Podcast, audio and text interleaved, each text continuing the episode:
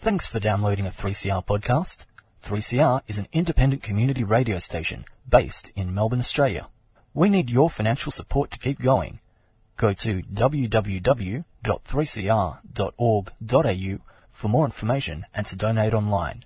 Now stay tuned for your 3CR podcast. And it's a warm welcome to Tuesday home time on a cold winter's day.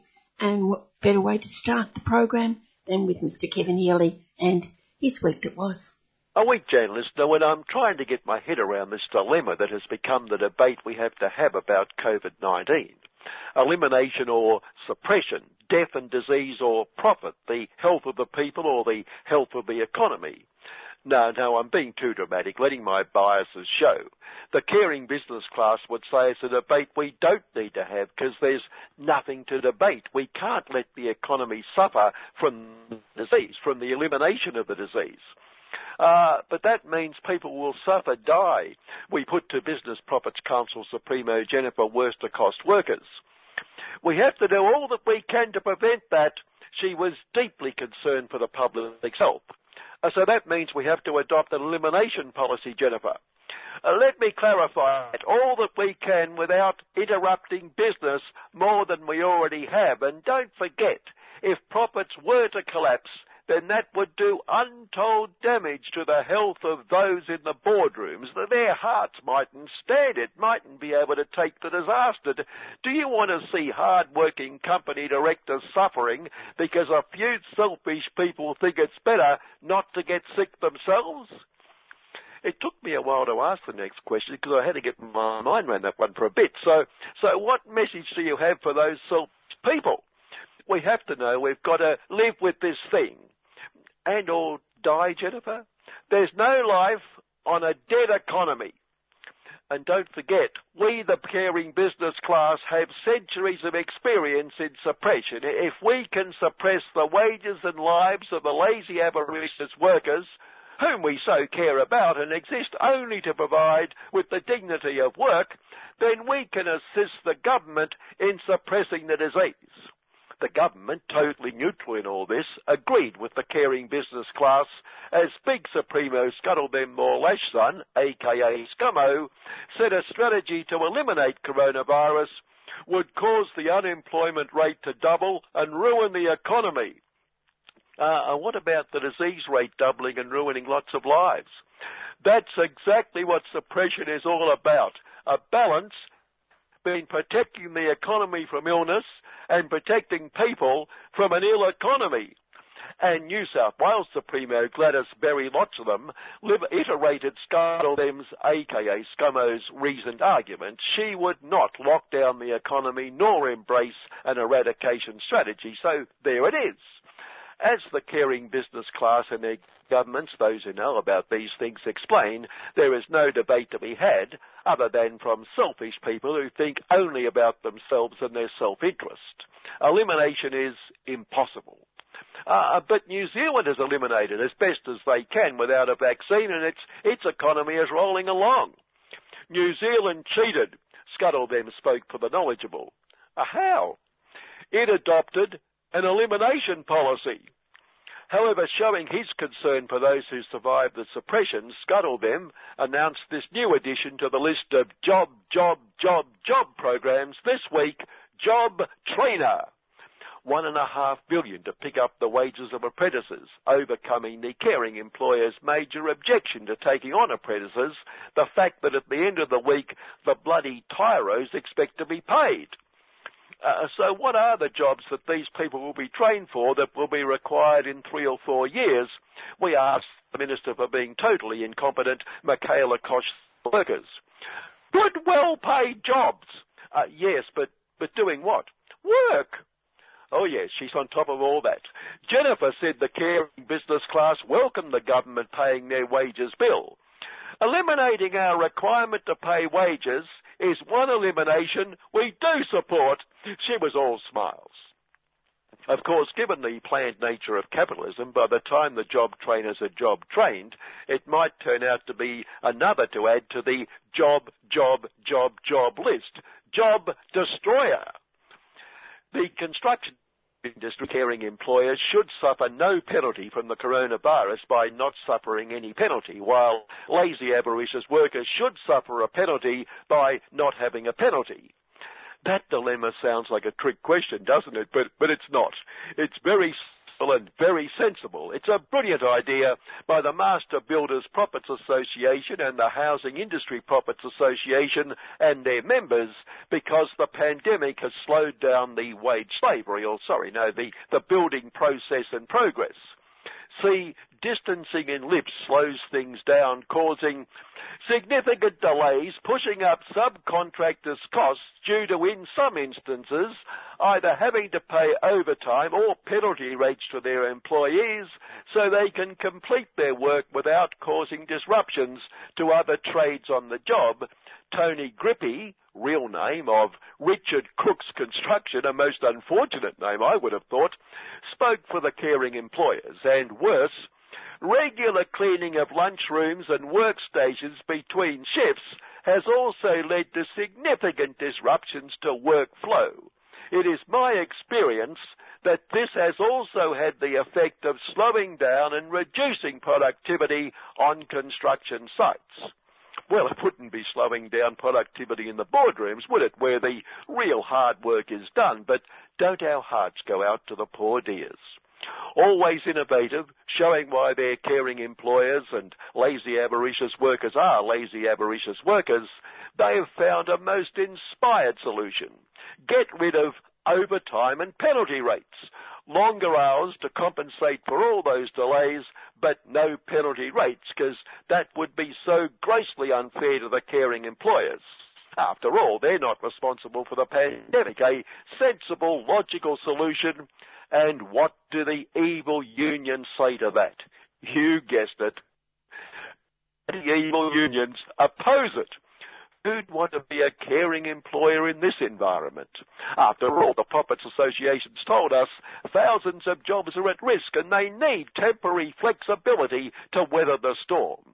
And the evil recalcitrant union's unreasonable response, caring employers were exploiting the virus to attack wages and conditions. They squeaked what other choice have caring employers got?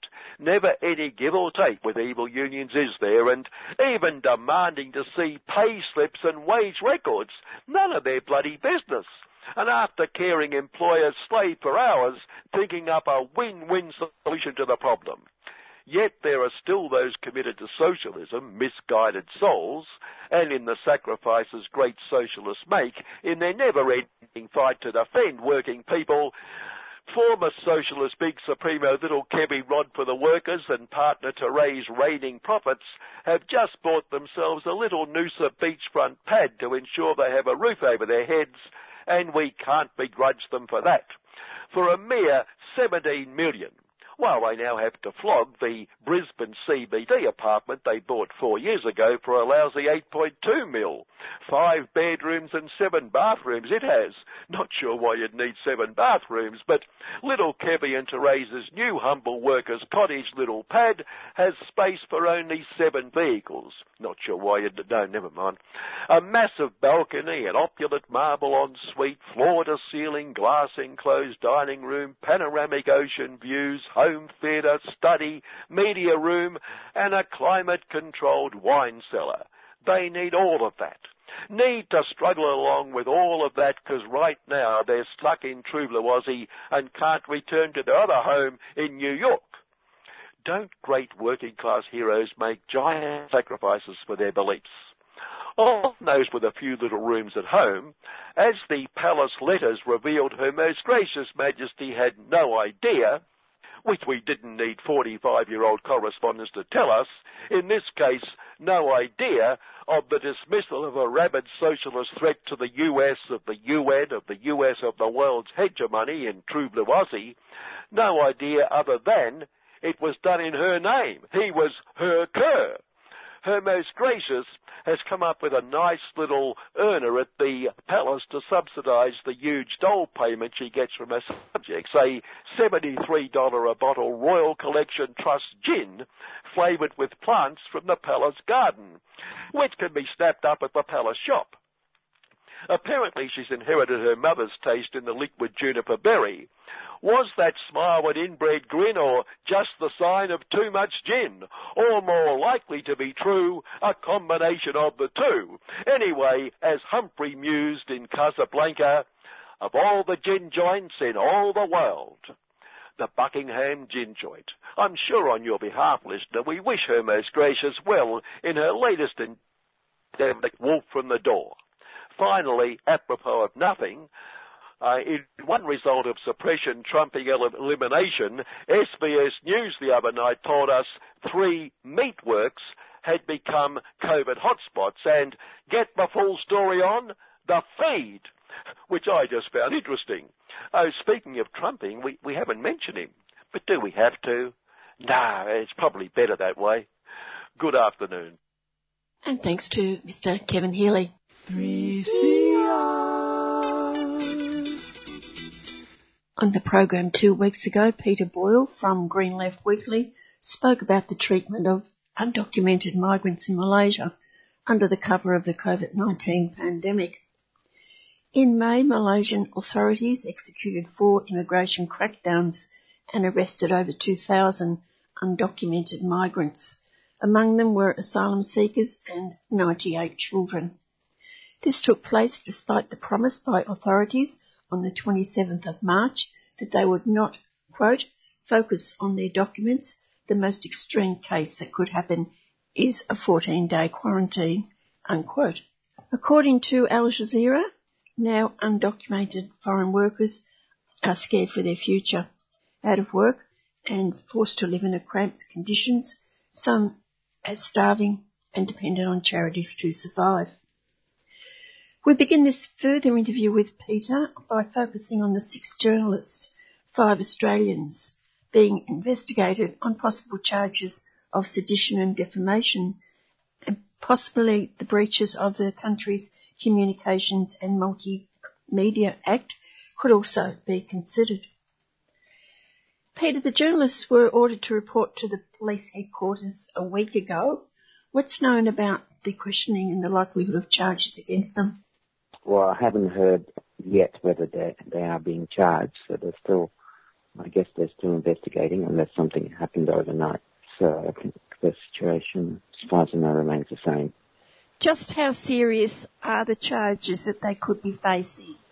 I don't think that the charges will be very serious, and you know, in actual fact, it's very unlikely they will personally face um, any terrible consequences for what they've done.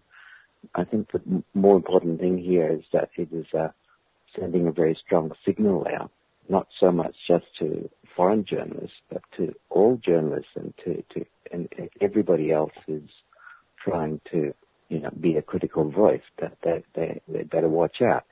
Because to take the step as they have done of investigating foreign journalists for a story like this says, you know, we're not afraid go for, these journalists, you know, and, and, and include Australian journalists, which is sort of, they're more likely to be a harder target for the government. It says, well, if you're a local journalist, uh, we are going to go harder against you. The cases taken up against uh, Malaysiakini and its, its editor, Steven Gan, are more serious. Their charges are at this stage contempt. They arise out of uh, a number of comments by their readers made online questioning the correctness of court decisions. Now, this should be a normal part. This should be part of our freedom in, in, in any country to be able to criticize the decision of court. I mean, particularly Malaysian politics, the whole history of the courts being used against Anwar Ibrahim, you know, leader of opposition, who's done two rounds of jail on what looked like trumped up charges. The constant use of the courts in a, in a very political way, the selective appointment, political appointment of judges, it's just normal to be able to say that, that a decision was wrong, that they should be able to argue that there's injustice. And if that's criminalized, it's a, it's a lot that you can't say. That's not the full extent of the clampdown against journalists. Charges of sedition are coming up uh, more and more often. Sedition is, is now quite widely defined, so uh, by the courts. So, you know, it could encompass a lot of things. Have people actually been found guilty of sedition though? Not of late, but a lot of people have been charged, investigated. You know, this is a fairly recent ramping up of this under the current political government. Earlier, during the time of Najib, Barisan National, I mean, a lot charged with, with, with sedition, including cartoonists. One of the problems, and I, and I think this is what um, covering the story comes out, is that in the brief period of the Pakatan Harapan government that uh, replaced uh, Najib's Barisan National Government, the opportunity to get rid of these undemocratic laws was missed. In fact, some new laws were brought in that, that vastly extend the reach of the law, particularly in the sphere of uh, digital media. And of course, digital media now is the thing. And a lot of freedom of expression actually takes place on digital media, and it's quite hard to contain. With the case of Malaysiakini, it's going to be possible to easily criminalize a media organization, not just for what the media organization says, but what its readers say in comments, then it's going to be difficult. It's true that, that there are, you know, regulations in place applying to even things like social media, Facebook, Twitter, etc., that place some duty on a media organization, promptly remove certain posts by readers if they, you know, of a seriously inflammatory or, you know, that they might cause some great harm. You can't make in an online media platform, uh, you can't make the uh, public uh, absolutely and completely responsible for everything, every opinion readers say. Uh, that's separate to the question about what sort of behaviour is being criminalised here. And in this case, if it's if it's if it's criticism of court decisions, I think you know, that's a huge infringement on freedom of expression. Do some of these laws stem from colonial times? Some of them do. Sedition is a very old old law that comes from British times. But the most notor- notorious anti-democratic law in Malaysia for a long time was the Internal Security Act. All the leaders of the of um, what's now again the opposition, many of the people who are in civil society who are fighting from cases of justice to the environment have all spent time locked up without trial under what was called the Internal Security Act. And, and there was a huge campaign to get rid of it. And in 2012, so this is before the, the fall of the Najib government, it was eventually repealed. But a new law was brought in called uh, SOSMA, I think it's Security Ordinance something, effectively replicates the powers of indefinite, effectively indefinite has been renewed on a more regular basis, tension without trial. And it has been used uh, against a number of people, most spectacularly, a group of people who were accused almost a decade after the destruction, the massacre of the Tamil Tigers in Sri Lanka, accused of supporting a terrorist group. So, like, a decade later, a whole bunch of people were arrested under SOSMA and accused of, you know, supporting terrorism. What would be the point of that? Except to say we've we've got this power and we can use it. Sadly, uh, that happened under the Pakatan Harapan government. So you know it underlines that you know, there was an opportunity there to actually get rid of this ISA Mark II, which is SOSMA, but it was an opportunity lost. Who is this new government in Malaysia? What's their background? This new government arises out of a split in the Pakatan Harapan government, thereby costing its uh, parliamentary majority. It's a reflection on two things. It reflects the fact that Pakatan Harapan, which came together I guess, on the head of the huge Bersih democracy movement, in order to win the previous elections, made some alliances with people who were of, you know, quite mixed backgrounds. So the main alliance was with former Prime Minister Mohamed Natef. In his time, of course, was uh, quite a repressive ruler. and was actually responsible for the persecution of Anwar Ibrahim. So the, the primary deal was with him. Now he brought in a new party of his own, which was made up of people who were disgruntled members of the, the old regime, if you like, disgruntled members of UMNO, which was the lead party in the Barisan National Government, the former Prime Minister, the corrupt former Prime Minister Najib headed. He exercised a lot of power in Pakatan Harapan because he was seen as the uh, the critical element that allowed them to win the last election, particularly by bringing in the vote of the ethnically Malay section of the population. So he had a lot of power. His tiny party, made up of disgruntled old regime members, you know, were given lots of positions in parliament. Now, the bulk of his own party then basically split off. Pakatan Harapan dumped him, dumped Mahathir, and went to the to the king and uh, with letters of support from members of the old the old guard, the old regime, was appointed new prime minister. And so his name is, is Muhyiddin Yassin, the new prime minister. And so his government is a government that has come in uh, without being tested in an election. Its opponents in Malaysia is a backdoor government. It's in power largely with the support of uh, the old regime, that is UMNO, the party that Bos Mahathir and, and Najib came out from. The Islamic Party now is in, in an alliance with UMNO. At the height of the Bersih movement, the Islamic Party was in the opposition, so there's been this huge switch, and, and that's basically the situation. So now we have this new government, seems to have a plan, a new minority party-based government, uh, which seems to have a plan to pull together a more lasting alliance with the old guard by letting off, or at least letting off lightly, Najib and the other his other former ministers who are now on trial for corruption, fraud, etc. From from the, the whole kleptocracy experience in Malaysia over the last few years. Well, there's certainly a suspicion of members uh, of the opposition, particularly from the left in Malaysia, that, um, that, that this is what's going on here. He's demonstrating that he can do two things.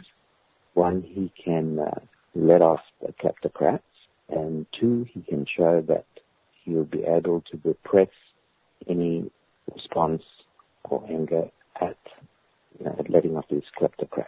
So that's certainly the message I'm getting from speaking to leaders from the Socialist Party of Malaysia. And it's quite a high, widely held opinion that this is, in the opposition, that this is connected. Getting the kleptocrats free and the new repression they're, they're part of the same package. Ironically, it's a, it's a big gamble for Muhyiddin because as this does another election and basically the old guard sweep uh, the results, and this is a possibility because Pakatan Harapan is in is in pieces and internally is divided by an ongoing contest between Anwar Ibrahim and Ter. If they come back, they might say to the current Prime Minister, you know, we don't need you public's not privy to all sorts of private deals that may be being done. I guess we'll see. Well, where does all this leave the left in Malaysia, in particular the Socialist Party? They are very concerned about these developments and they, they feel that it's very difficult actually to fight this, particularly because it's all happening in, the midst of the COVID-19 pandemic, where there are still very strong restrictions on movements, assembly, you know, because of uh, Um, regulations that have been brought in called movement control orders. So it's very hard to organize protests. A few have been have been held, small ones. The COVID regulations have been used against political actions.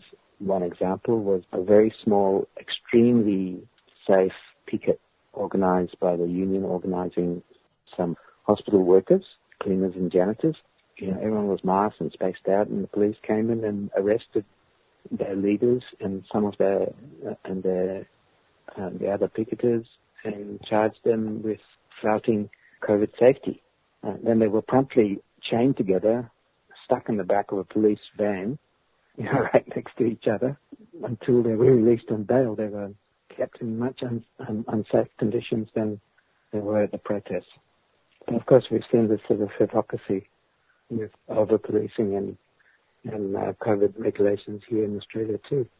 With expressing concern for journalists and activists, we mustn't forget those who were the target of the government and they were the undocumented foreign workers. And I would imagine other workers as well. That, if you like, was the, the, the big um, anti-democratic incident that preceded this attack on journalists, and it, it was a it was a huge clampdown on uh, um, migrant workers, documented and undocumented, uh, many of them refugees who live in the grey area of the law in Malaysia. So Malaysia is not a signatory of the of the Refugee Convention, so it basically doesn't recognise ref- refugees, even the ones who are registered with the UNHCR. They're either documented or undocumented. On top of that, the Malaysian economy, a bit like the Singapore economy, is actually highly dependent on super exploited, poorly paid migrant workers who are both documented and undocumented. They come from you know, all around the place, from Indonesia, from from Bangladesh, and from a whole range of, of other Asian countries. But amongst them, there's a very group, uh, significant group of um, Rohingya refugees who over the years have, have fled. And because Malaysia is quite close, boats often land on its shores. In an earlier time, the Rohingya were, were welcomed and the government made a big show of su- support for the Rohingya cause on the basis of supporting you know, fellow Muslim uh, refugees. When COVID came up, a couple of they, for some reason or another, they very quickly became the sort of scapegoats for COVID very often with racial scapegoating, I think we've seen it even in this country, a little half-truth grows into something completely irrational.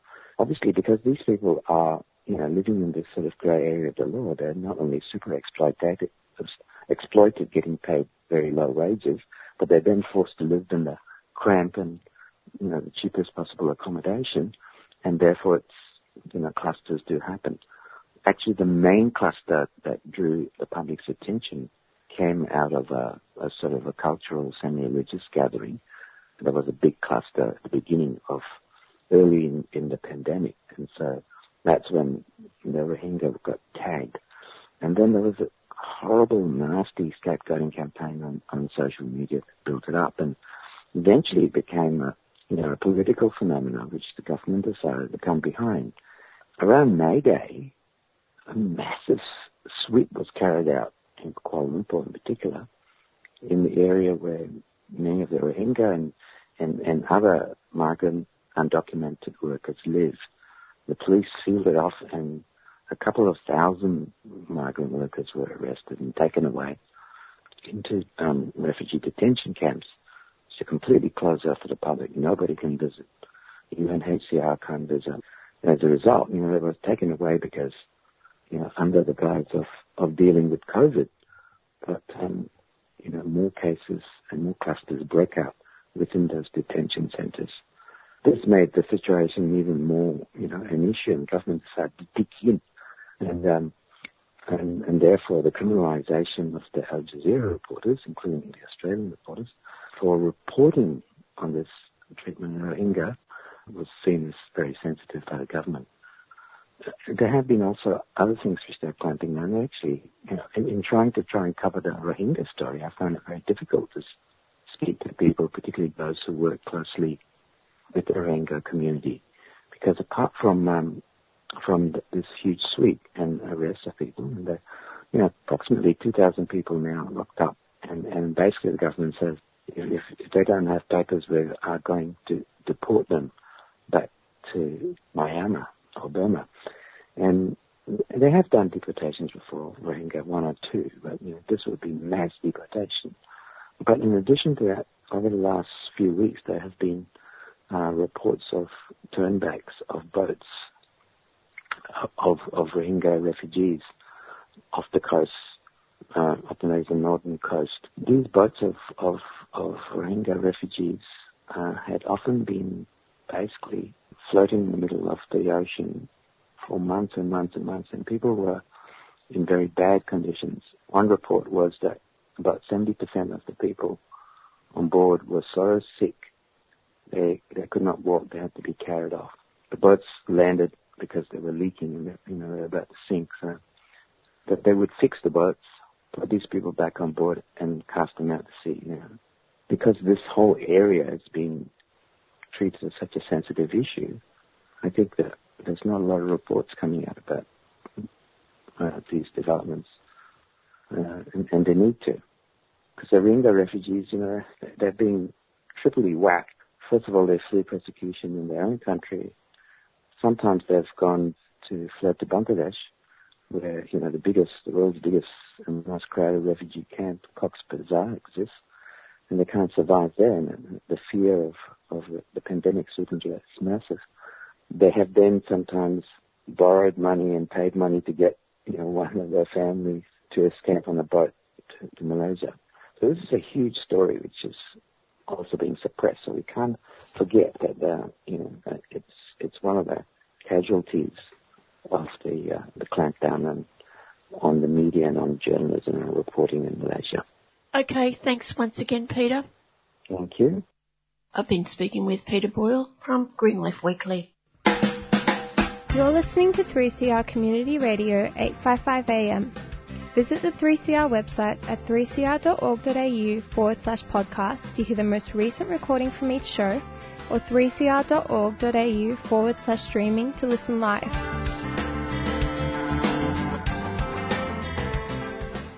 Today with journalist and researcher Nick McClellan, the topic for discussion is the upcoming next referendum for self-determination in New Caledonia. But first the issue will be the reshuffle of the cabinet in Paris of the President Emmanuel Macron. And Nick, how does the latter impact on the former? It's an interesting time for the French government because the outgoing Prime Minister, Edouard Philippe, in France, put an enormous amount of time and energy personally into preparations for the first referendum on self-determination in New Caledonia, which was held in November 2018.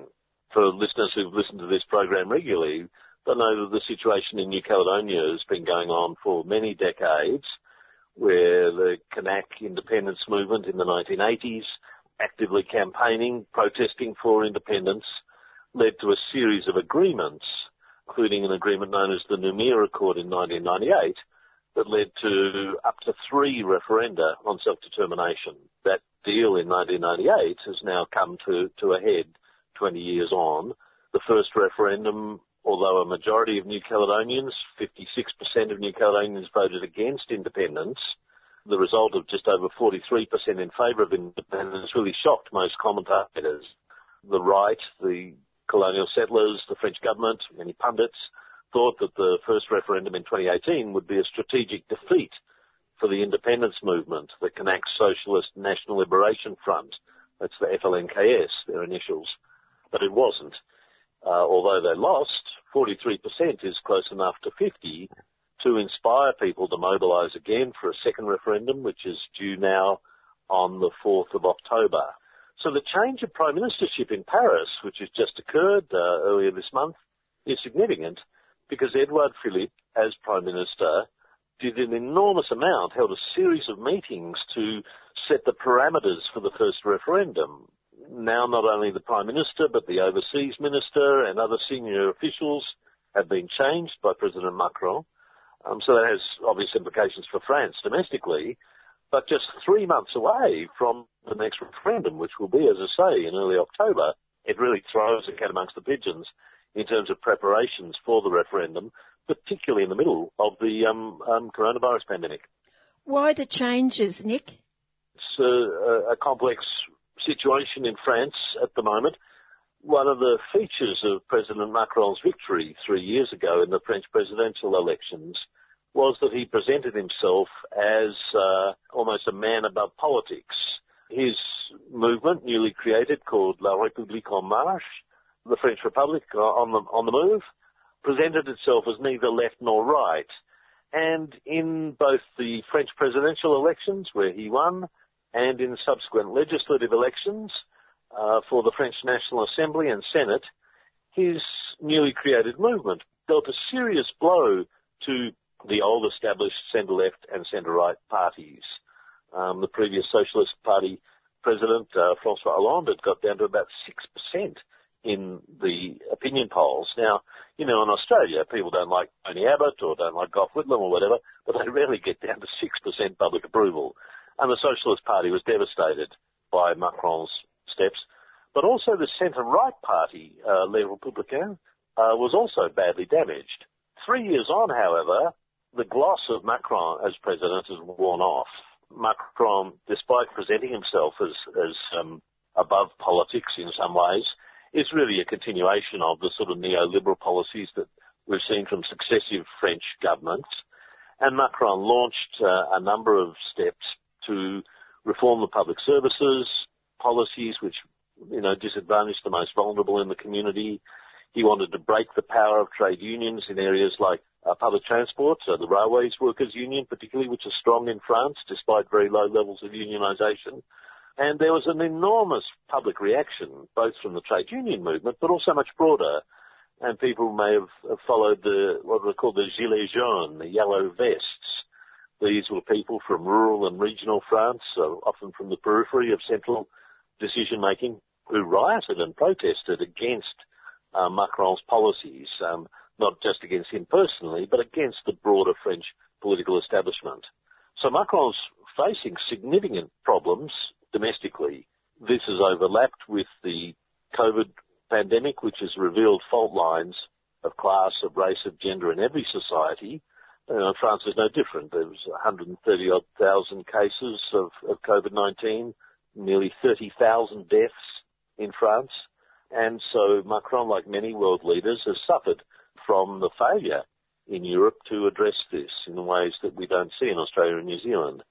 So Macron facing presidential elections in two years' time and facing a resurgent right wing, uh, the party Rassemblement National, uh, the National Rally, which is just a rebranded version of the Front National, the National Front, the extreme right wing party led by Marine Le Pen, will be contesting the elections again. And so the government reshuffle at the moment is, I think, Macron reshuffling his prime minister, his cabinet in the National Assembly to protect his right flank against, um, uh, you know, anger from a, a, number of fronts over his policies.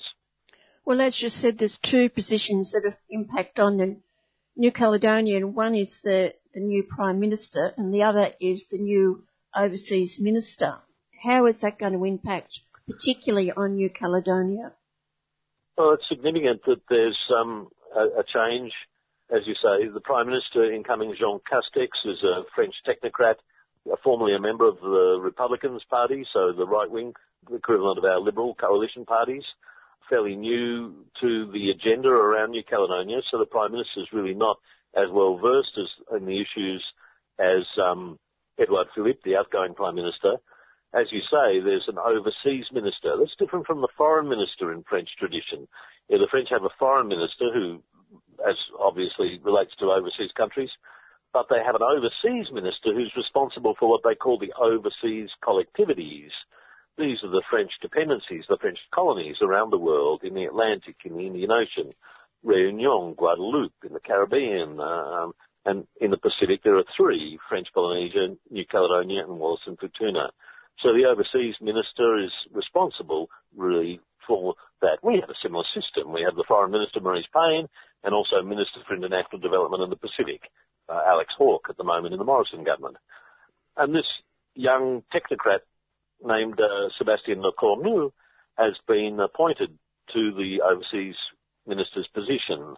He's 34 years old. He's a bright young thing, um, and is a man on the way up, I think, in French politics um, once again a man of the right, but who's joined the uh, uh, Macron movement, um, coming out of the Republican Party, the, the Conservative Party uh, in French politics. There's been a lot of complaint in France that for the first time in more than a decade, the overseas minister hasn't come from one of the overseas territories. It's become a tradition in recent times that the overseas minister should be a politician, a senior leader who's come from one of the overseas dependencies. Going back a decade, three in a row came from Guadeloupe. uh, the outgoing overseas minister, Annick Girardin, uh, came from Saint-Pierre and Miquelon, which is France's uh, colony in the Atlantic, very small, isolated colony off the coast of uh, Canada. You know, to go back on that tradition of giving greater authority to leaders, you know, who have some deeper knowledge of the overseas agenda is many commentators in France are suggesting a setback in the attention that Macron is giving to the region. And that's a concern for French Polynesia, for example, where Macron was due to visit in April this year uh, to meet with French Polynesian leaders and address a number of outstanding agenda items and uh, to hold a France Oceania summit because of the COVID pandemic. That uh, that summit was postponed, possibly till October this year, maybe further on. French Polynesians are a bit anxious about getting hundreds of French bureaucrats coming with the president at the time, given there's 30,000 deaths from COVID in France. You know, Lecornu's appointment, people are saying, well, what does he really know about the region? He has travelled in the Pacific. In fact, I interviewed him as a journalist in 2017. He led the French delegation to the Pacific Islands Forum meeting in Apia, Samoa, as a junior minister, he, junior secretary of state. He came to head the French delegation, but uh, he, he's not really been deeply involved in the complex negotiations that have taken place. And that's pretty important for New Caledonia. You know, there, there are complex problems to solve in the referendum on self-determination. And just three months out from a referendum in the middle of a pandemic, it's going to be complex to run a proper referendum. Um, and, and I think political leaders across the spectrum are a bit anxious about this change, uh, which is very much related to domestic issues and to the needs of people in the territories. Well, with the virus, are these ministers able to travel to the Pacific and in particular New Caledonia in the months getting up to the election, the referendum? Well, this is a big problem. For the referendum, I, I was in New Caledonia reporting for uh, five weeks before the referendum um, in 2018. And one of the features was it that Edouard Philippe, the outgoing Prime Minister, had appointed a fairly elaborate system to ensure that the referendum, you know, efficiently. The French were very worried that um, if there were questions about the the running of it, the, who could vote, uh, whether people could vote properly, and so on, that it would delegitimise the referendum. Philippe put an enormous amount of time and energy into making sure it ran smoothly. He appointed a control commission of five uh, eminent uh, public servants and jurists to monitor it. And a few days before the referendum, 250 French officials, judges, uh, and so on came to staff every polling booth around the country. Um, I interviewed a number of them. They arrived and they were housed at the University of New Caledonia in Noumea for a couple of days, given briefings. They were sent out in ones and twos all around the country, both the, in the capital Noumea, but to the furthest islands and, and out in the bush and so on, so that there would be a French official assisting the local mayor who was in charge of each polling booth for the voting on the referendum. In the middle of a pandemic, people in New Caledonia are quite anxious. Will they send another 200 odd people to come and go to every village and town in the in the country? Um, and what are the risks of that? Do they have to come instead of arriving on a flight for three days before the referendum? They have to come and do quarantine? And New Caledonia has had a system of quarantine that's quite strict. They have had, uh, until recently, 18 cases, all of which came from international travellers arriving. And New Caledonia clamped down very quickly on uh, international travellers and set up a system where you had to spend up to three weeks in quarantine if you came in on a flight, two weeks in a hotel, a bit like we have in Australia, and then a week at home. And the French because they believe in, uh, uh, you know, that it's part of France, said, no, no, we want to set up our own quarantine regime. And they thought that the three weeks was too long. So there's been a battle going on between the government of New Caledonia and particularly the pro-independence Kanaks in the government and the French High Commissioner and the French government with French laws overriding New Caledonia's control over border quarantine and so on.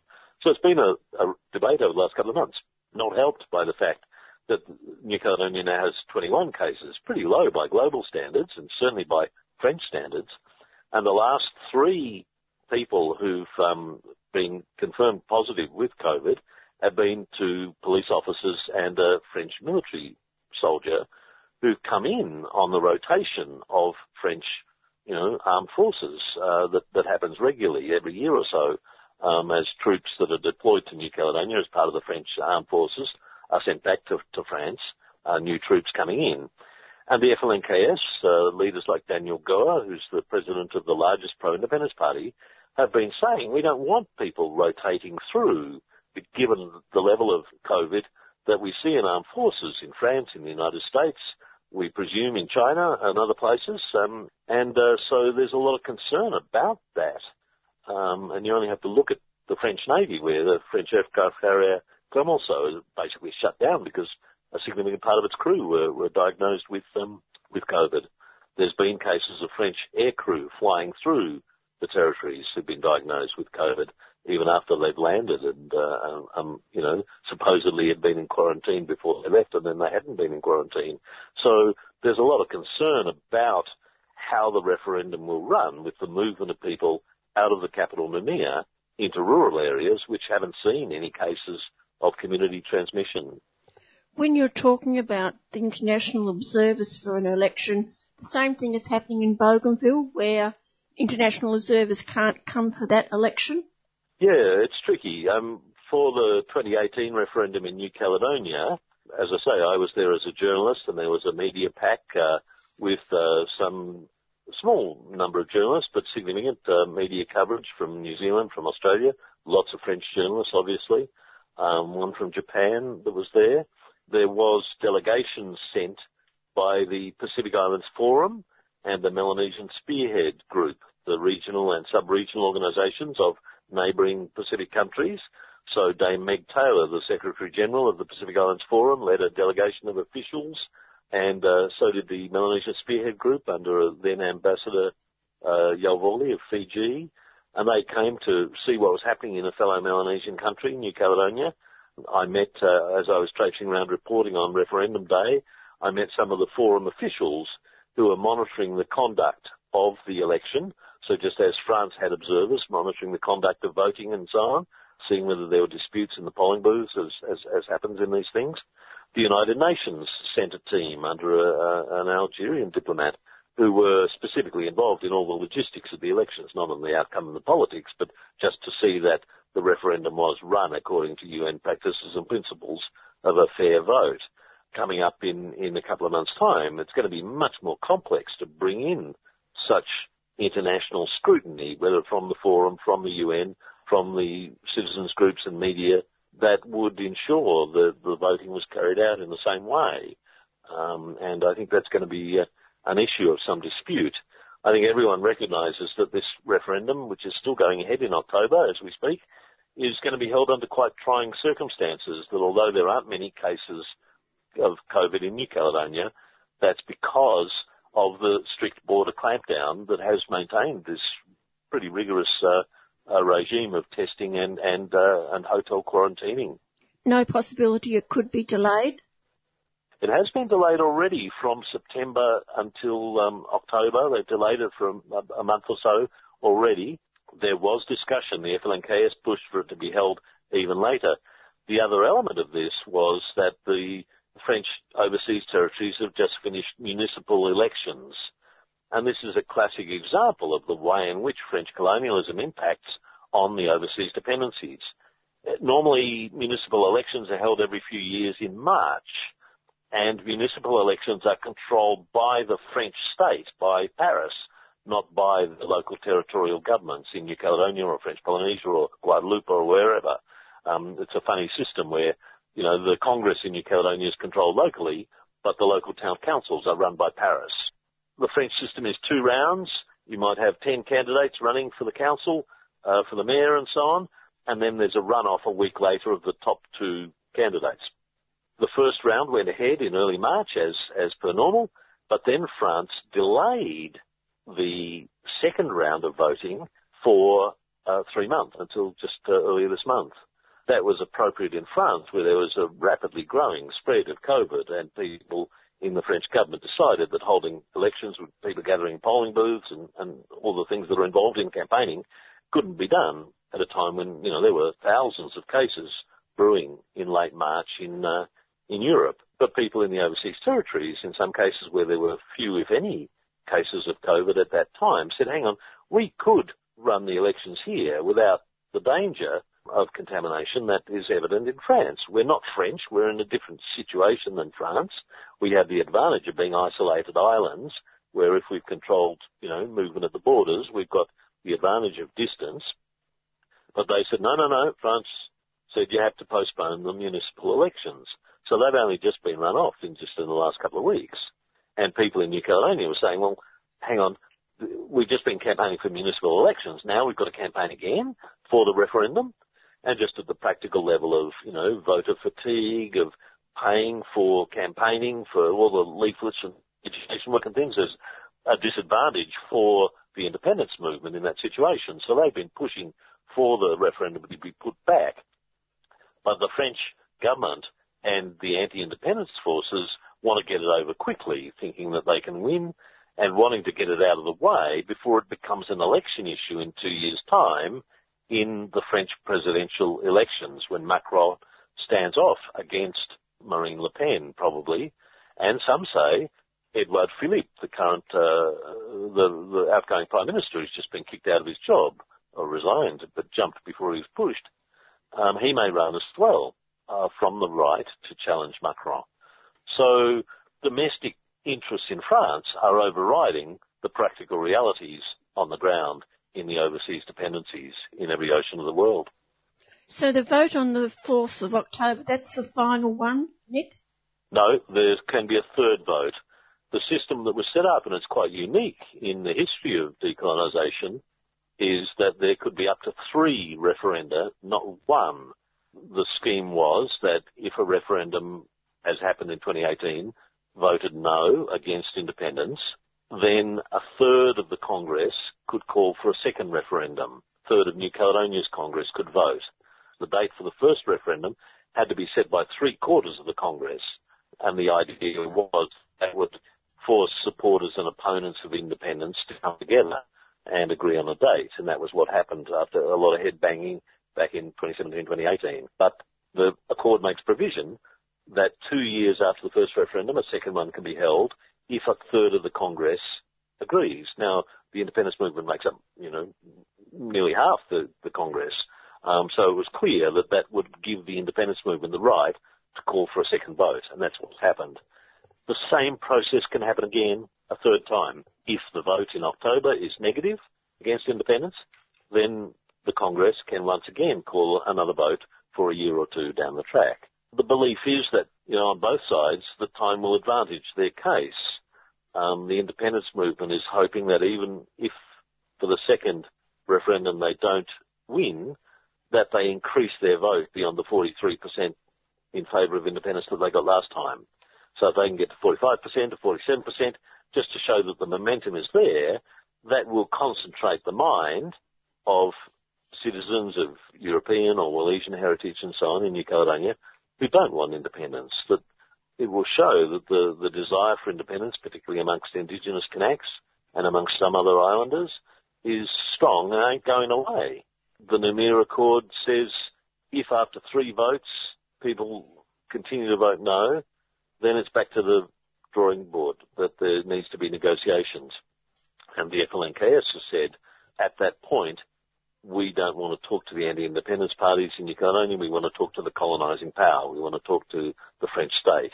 A third vote for independence could mean a fully independent sovereign country uh, for a five-year transition, say. Three negative referendums, three times people saying no, even narrowly, will create, I think, a political crisis and, and um, some interesting discussions whether the Kanak movement will recognise that's it and accept some form of, say, free association or statute of autonomy, or whether they will want to keep going in some way. And that will be very interesting times for not just New Caledonia, but for neighbouring countries, including Australia. A very turbulent history of New Caledonia back in the 20th century. It parallels in all sorts of ways Australia. You know, New Caledonia is a settler colonial state, like Australia um, New Caledonia was originally a prison. Um, you know, the French colonised and annexed New Caledonia in 1853, and one of its earliest uses was as a prison, particularly after the Paris Commune, the great revolt in 1870, when the Parisians r- rose up and took over the Commune. After the Commune was crushed, many people were deported to New Caledonia, and also people from Algeria who rose up in 1870-71 were deported to New Caledonia. So it served as a prison, just as Australia did with the First Fleet. Over time, however, there was colonial settlement and free settlement, and the best lands on the main island of New Caledonia, Grande Terre, were taken by free settlers and carved up. Once again, there were Kanak revolts against that in 1878, in 1913. There were rebellions against colonisation and settlement, just as there were frontier wars in Australia with uh, Aboriginal peoples across the country resisting the theft of their land. Um, so there are parallels, not, not exact parallels, but certainly significant ones about the colonisation process. And the, the difference is that France remains a colonial power and administering power into the 21st century in not only the Pacific but in other oceans of the world, in Réunion, in the Indian Ocean and so on. New Caledonia, because of the struggle in the 1980s, because of the creation, firstly, of the Independence Front in uh, 1981, broadened out to the Kanak Socialist National Liberation Front um, in 1984, the FLNKS mobilised a whole range of forces, particularly in the Kanak community, but also supporters from other areas, and that um, independence struggle has continued to this day. Many of the achievements of 1988 agreement and then the subsequent Noumea Accord, this framework agreement signed in 1998, have brought Kanak representatives, pro-independence representatives into the government. There's a collegial government of New Caledonia. It's unique in French law where New Caledonia's Noumea Accord is now entrenched in the French constitution and indeed in its own law. So New Caledonia has this pathway towards a referendum on self-determination that's not there, say, for the people of French Polynesia. You know, French Polynesia has an autonomy statute dating back to 2004, but it doesn't have a, a constitutionally entrenched process giving them the right to vote in a referendum on self-determination. So it was the struggle of the Kanak people, and still going on, that has created this thing that's unique in French law. Uh, because France, in its constitution, its 1958 constitution says France is one and indivisible. If you're French, you're French. Whether you live in Tahiti or live in, in Paris, you have the same rights. You know, if you're a citizen of New Caledonia, you can vote for the European Parliament because you're French.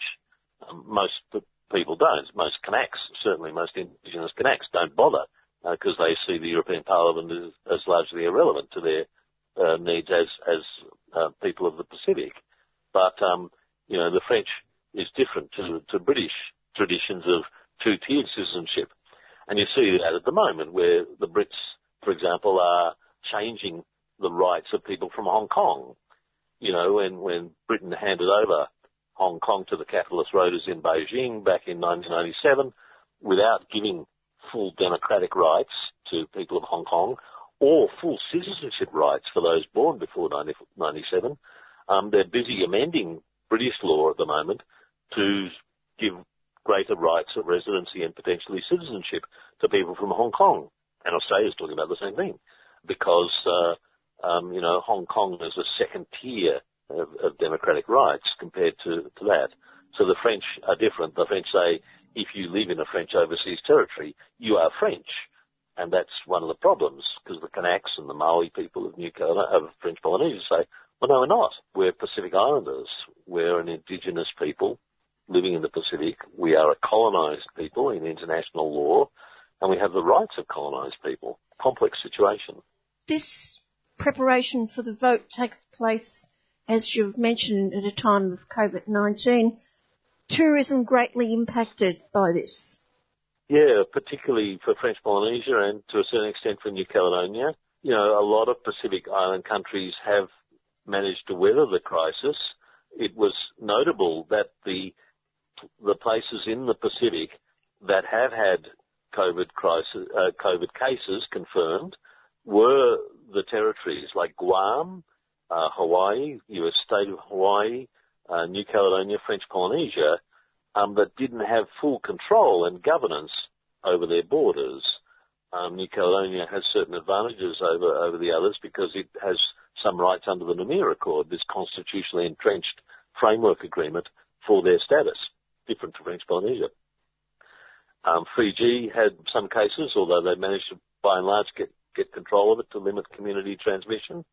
PNG's just with 8 million people, it's a big country and it's inevitable with the land border with Indonesia, there's going to be problems.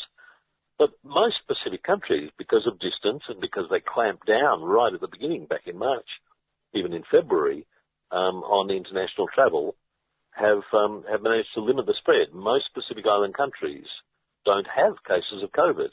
You know, Tonga, Samoa, Vanuatu, uh, Kiribati, Tuvalu, many of the Pacific countries haven't had a case, but that's come at the expense of incredible economic damage, and they're going through the same sort of debate about how to reopen the economy and whether they can safely reopen international borders, um, simply because, uh, like Marshall Islands, way back at the beginning of March, just banned all international flights coming into the country.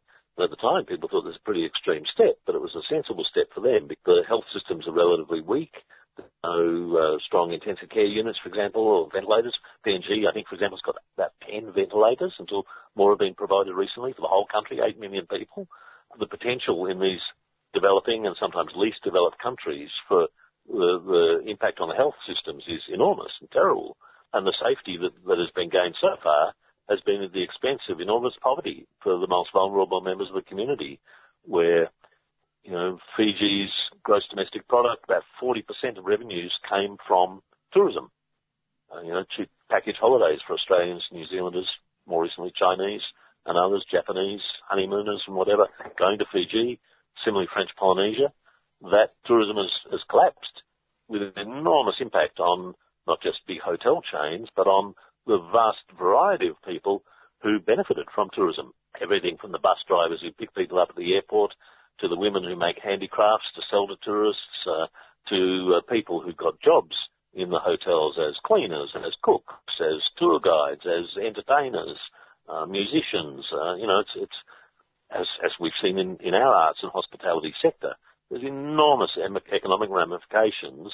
In some cases, too, these are countries that have had the double whammy of a cyclone passing through in recent times. Cyclone Harold, which hit uh, the Pacific earlier this year in February, hit Vanuatu, hit Fiji, has created enormous problems for the post-cyclone response because of the difficulty of, you know, international support coming in and providing goods and services to help with rebuilding has been constrained because of the fear of contamination. Many developing countries are doing it tough. The Pacific's managed to avoid some of the health problems, but at these economic and social expenses. The burden is being borne by the poorest the community who don't have the resources to respond and by governments that don't have the financial uh, clout to do what Australia's done, which is things like JobKeeper and JobSeeker and, you know, subsidies for business, subsidies for employment and so on. The familiar voice on Tuesday home time of researcher and journalist Nick McClellan.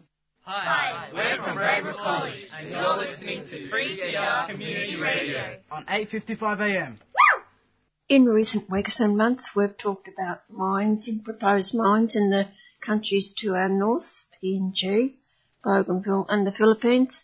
And today we're going to feature the OceanaGold mine at Didipio in the Philippines. The people of Nueva Vizcaya area where the mine has caused huge environmental, social and human rights abuses are asking for support. Kevin Bracken, an activist for the people, explains the latest developments in the long battle to close the Australian Canadian owned mine. And the people are looking for support. Kevin, can you explain what's been occurring in the past year since the provisional government enforced the suspension of the mining project? Technical and financial assistance, which is a technical name for their mining permit, expired in 2019. On the 1st of July, the people in, in the area set up a barricade, supported by the local governor of Nueva Vizcaya, Carlos Padilla, because it's not in the interest of the people in Nueva Vizcaya to have that mine there. There was certain commitments made by mining company, when it took the permit out, saying it was going to invest money back into the community and carry out social activities, it hadn't contributed any money at all. I think it had built a primary school and that was it. But there was a lot of things that weren't done. When people's houses were, um, they needed to take them over, they were forced out of their houses. 187 people were forced out of their houses. They were pulled down. There's unnecessary use of violence and destruction. For example, on the 28th, 22nd of March, Leo Pulimic was trying to stop the demolition of his neighbour's house, Manuel Bidet, because he was sleeping in the house when they were starting to pull it down. So he was restrained by two security guards. He was shot by another person, and this was in the presence of the uh, Philippine National Police. People who were actually opposing the mine are being charged with various charges like um, against the forestry code and things like that, just minor things. In a large part, the Philippines National Police have been acting as a security agency for them, but they were stationed inside the mine. The area in the Nueva Vizcaya is one of the richest agricultural areas in the Philippines, and for that reason, there's a lower rate of um, poverty in that area. Just for example, the Cagayan Valley contributed 1.77% of the GDP to the Philippines, just the agricultural produce. The total contribution to the Philippines GDP for all the mining companies in the Philippines, and this OceanaGold Gold is one of them, was 0.65% of the GDP. So it's not contributing things to the to the um, Philippines. You know that well's been taken out, and the people in the area the water supply there have got high levels of lead, manganese, cadmium, sulfates, iron, arsenic and selenium. There's twice the copper concentrates permitted for agricultural use and eight times the maximum level for the survival of organisms in the waters coming out of there. Can damage the um, Philippines economy much more than what it's contributing to it. In 2019, Carlos Padilla, who was a local governor of Nueva Vizcaya, ordered the, the financial and technical agreement had expired and the mine should close and supporting that, the people, local people set up a uh, barricade, and it's been broken once by um, about 100 members of the Philippines National Police and the Army to escort some trucks in to put um, diesel in, inside there. They've tried to keep the mine going. They ran a, appeals at the Philippines Appeals Court against the decision of the regional trial, who upheld the decision of the um, governor that the mine should be closed. And that was, I think it was on the 7th of July the results came back and, and Philippine and the um, Philippines appeals court knocked back appeal against the decision of the regional trial court and they said no, the mine's permit has expired. There's no reason why it should be continuing operation. We've started an appeal for some support for the people who are running the People's Barricade. We're collecting the money through McGrath in Melbourne. I can give you the details if you like, Jan. Okay, I've got them here, so I'll give them later. Oceana Gold has said that they're not going to accept that and they're going to continue on with legal proceedings too, although they've got, they've lost all their cases and there's no real legal reason why they should be trying to operate that mine now. Because the technical and financial assistance permit has expired, oh, It was a 25 year lease. This is actually setting precedence because this was the first mine given under the Philippines new mining law the company's trying to test our grounds to see where they can go from here. But the decisions that have been made by the regional trial court and the appeals court saying that the people who are putting that barricade on are complying with the, the law and the it's OceanaGold who's not complying with the Philippine law by continuing to try and operate that mine.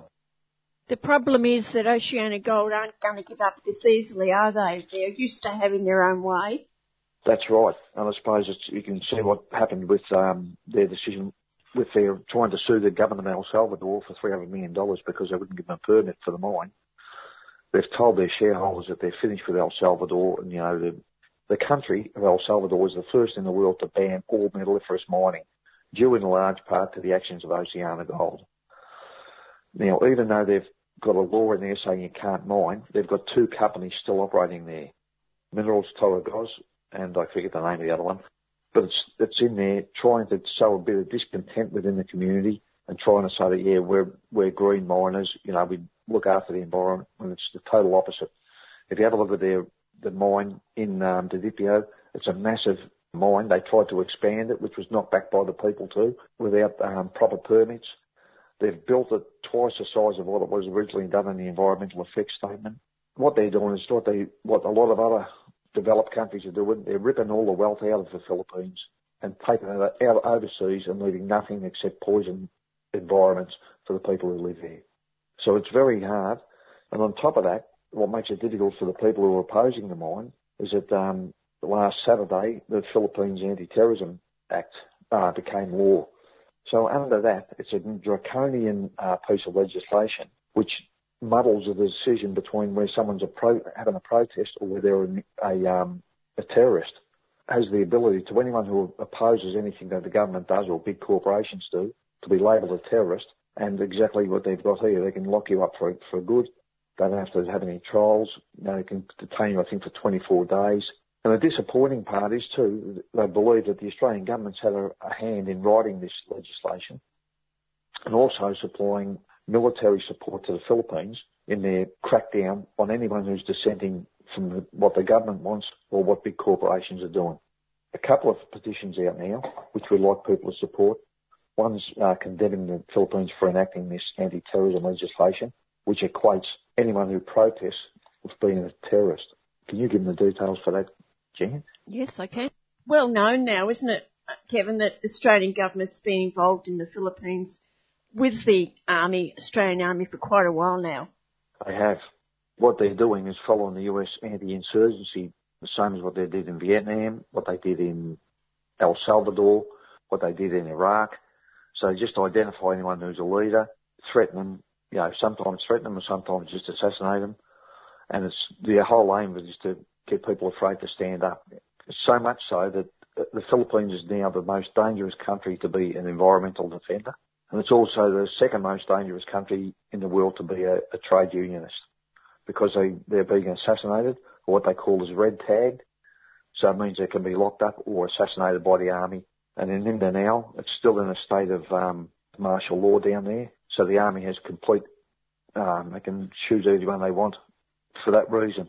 And you see the rubbish that comes on, you know, which has been dressed up as Australia's our support anti-terrorism there. What they're doing is just eliminating anyone who opposes the government or who opposes big development by foreign overseas com- uh, companies. So we're the second largest military supplier to the Philippines. I think we give $40 million last year, all supposed to be dressed up as anti-terrorism things. What they've done, there was a peace process that was going on in the Philippines between, you know, the faction, the New People's Army and, and the Philippines government, which had been going on for a number of years. Duterte, when he was elected, says, yes, I'm going to support it. But I think six months after he got elected, he said, no, we don't support them. They're terrorists. Locked people up who were actually taking part in the negotiations. And they've just turned the opposite way. So they're just following that US example of the anti-insurgency actions and just terrorising local communities or anyone who opposes the government or wants to stand up for human rights or trade union rights. But it's not just that 40 million that they're giving the Philippines, it's the fact that Australian military are on the ground in the Philippines. Exactly right. We're actually down there training the Philippines in door-to-door combat. It makes you sick. You know, it's supposed to be the Australian Defence Force, and all they're doing is what we've been doing in Afghanistan and Iraq. You know, terrorising people in their homes. We've got no right to be in those countries, and now we're training the Philippine uh, Philippine Army to do the same thing too. We think that when Australia's changed the name of the Australian Army it was the Australian Imperial Forces in about 1973. we probably should have left it because that's what we are. We're not Australia's Defence Force. They're not, they're not being used. It's not the Army's fault. It's the politicians who order them over there. It's Australia's Imperial Force. We should say, let's be honest and just change the name of the Army back to what it was before because it still hasn't changed. All these wars that we've been involved in, with probably the exception of the Second World War, have been imperial forces. We're fighting for an empire to subjugate people, to take away their wealth, not give them a right to develop their own countries. You said just before that the Philippines is the most dangerous country for environmental defenders, and just in the last week or so, two more have been arrested and one or both charged with murder. That's right. It's a it's what they're doing typically. The yep. 7th and 9th of July, human rights defenders Jeneline Nagramba and Dan San Andres arrested for their alleged involvement in an ambush that resulted in the death of two soldiers. They'd been detained at the at Nabula, Nabua Municipal Police Station and the Philippines National Police Station in Sipocot. Janela Nagramba is the National Vice Chairperson of Gabriela, a grassroots alliance that aims to empower Filipino women, primarily from marginalised sectors of society, and help them advocate their rights and interests through collective action. Uh, Dan San Andreas is a pastor of the United Church of Christ in the Philippines and a spokesperson for Karapatan in the Bicol area region. The alliance is comprised of individuals, groups and organisations that work to promote and protect human rights in the Philippines.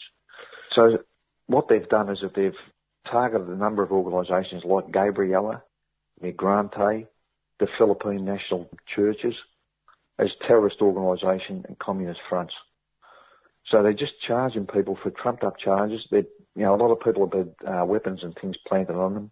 You know, sometimes you know men in their seventies, you know, had grenades and you know machine guns planted on them and said Look, they're terrorists. You know, on trumped up charges. So it's what's happened in the Philippines.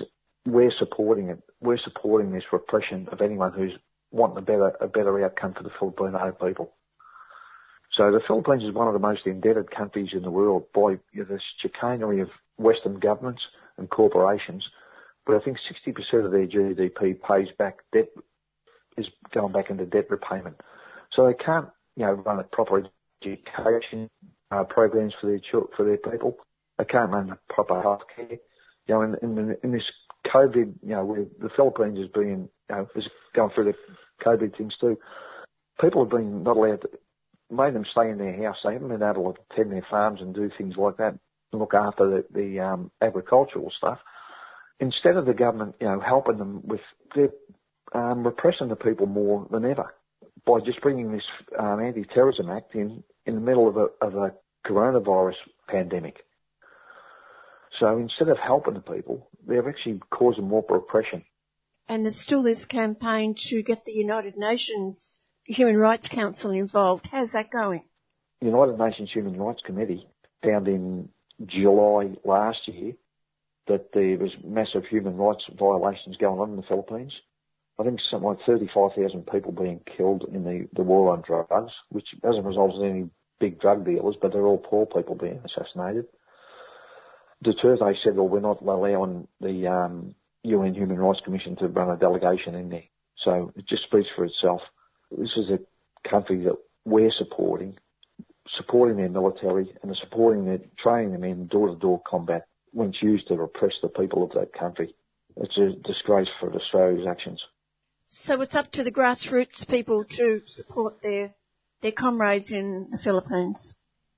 That's right. You'll never read this in the Herald Sun. You'll never read it, you know, on Sky News or anything else. Thank God we've got 3CR to let people, let the true story get out there. The story that the mainstream in Australia never never puts out that we're always the good guys. You know, we're helping the US. You know, being the policeman in the world. It's all bullshit. You know, and everyone who's, who's got two connecting brain cells can know this too. And so it's a shame, you know, that the news is suppressed so much in this country, and what we get is just bullshit from the mainstream news corporations. Okay, Kevin. Thanks, Jan. Activist Kevin Bracken.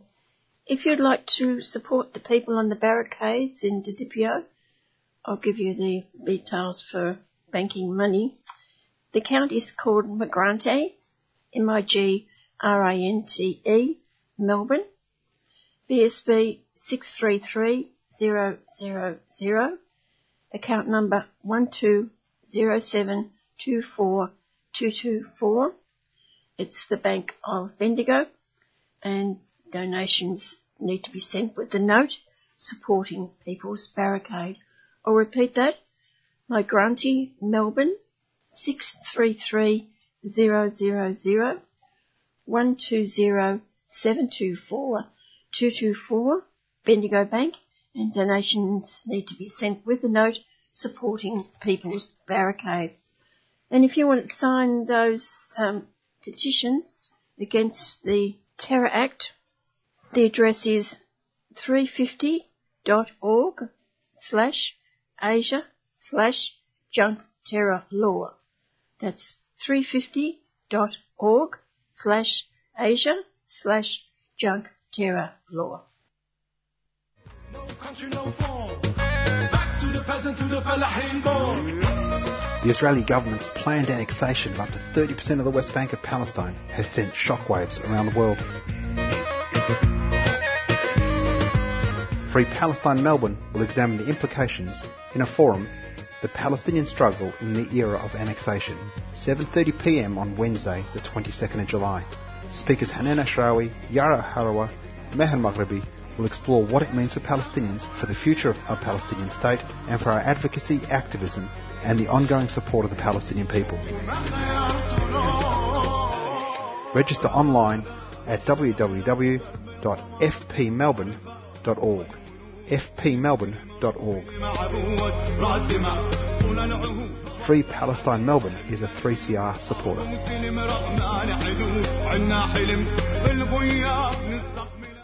It would appear that Australia is moving towards a dangerous period, anticipating war, possibly in the not too distant future. Turn on to or read just about any media outlet, and the topic is the danger we face from China. Ironically, our largest economic trading partner. Sometimes listening to government ministers criticising China, there's a death wish to destroy that trade, which would be catastrophic for all of us. Why then is peace not an option? Why are we instead being told we must increase military spending to obscene levels? Stuart Rees, human rights activist, poet, novelist, author, inaugural recipient of the Jerusalem Peace Prize, founding director of the Sydney Peace Foundation, has been putting his thoughts to paper with an article in John Menadue's Pearls and Irritations titled Make Peace, Not War, the Language of Military Strategists. When I spoke to Stuart, I put the quote to him from Peter Jennings, Executive Director of the Australian Strategic Policy Institute. He was replying to a question whether Australia can afford the proposed 270 billion increase in the defence budget for the next 10 years. And he said, quote, we can't afford not to, unquote. Correct. Look, if you are only schooled in one form of thought, and he's an expert on military issues, security, then he's almost professionally obliged to say, well, he feels that way, to say what he said. When you say there's no alternative, then that ignores all the other intellectual, political, artistic possibilities. That's my problem with it. I mean, it's a bit like Mrs. Thatcher saying the lady's not for turning. In other words, you either listen to me or there's, there's nothing else. If we just take the threat of the possession of nuclear weapons, you'd have to say that one commitment to security was to do everything possible to disarm the world of nuclear weapons. So no evidence that spending 270 billion on new weaponry is going to do anything for disarmament. So that's my response. To say there's no alternative is, is somewhat fatalistic. It's a bit like people saying, you know, all the, the violence, men's violence towards women is in human nature. there has to be an alternative. And then, of course, it's all compounded by the, the language of war. Yeah, it's everywhere. I mean, the um, you only have to look at the um, some of the tabloids, the Daily Telegraph, or listen to the dreadful shock jocks in um, Sydney. I'm sure you don't have them in Melbourne. You listen to, to men arguing with their elbows. You watch the Parliament where there's very little humour and not much subtlety. It's all about winning. It's all about dominating, and that that implies that Mike is right, and we have to get away from that because life can be lived in a much more creative, rewarding way by not talking about war. We can start with domestic violence, for example, or we can get, we can proceed to bullying in the workplace, or we can proceed to people throwing their weight around in um, in dictatorships and democracies. Uh, it doesn't have to be, and all that is just on a continuum to the violence of war. And that manipulation of the publics about the period today. Absolutely. I mean, it's all about chest beating and swagger and is the alleged great man protecting us. So you generate the fear and say, look, don't worry about it. I'll, you know, I'm going to create 57 new naval vessels and um, we're going to buy a lot more missiles from the United States and just um, don't bother. I will protect you. That, um, I mean, freedom freedom in, in, the, in the world, but, but in particular democracies, is largely about freedom from fear. You have to overcome fear, not generate it. And then you look at equipment that they're talking about purchasing or building or whatever. There's no reasoning in that about by the time they're all built, they're all obsolete anyway. There's a good chance that that happens. Um, I've heard very senior naval personnel saying, well, we, we're unlikely to have the staff to run these vessels or to manage this equipment. There's all sorts of weird unknowns as to why we, why we would do it. Allegedly, the commitment to this new weaponry is because it's from the big neighbour up the road. We need a, a, in a sophisticated culture, we need a debate about what you mean by security. Arguably, most secure, the best form of security for all Australian citizens and for the people wandering the streets on bridging visas is universal health insurance. Nothing to do with guns and ships and so on. And we need, we must have that debate that the, the guarantee of income, the guarantee of a, of a, of a roof over your head, uh, the guarantee of education that doesn't cost a fortune. Uh, that's what security is about. Well, let's talk a bit more about peace. It's not a very popular subject with our politicians, is it? And indeed with many other countries as well. What would peace cost in relation to preparation for war? Peace would be dirt cheap by comparison with war. We wouldn't destroy ourselves. We wouldn't destroy the environment. We wouldn't um, hand over a cruel legacy, legacy to the next generation. In fact, I mean, and, and peace would be an enormous boost for business.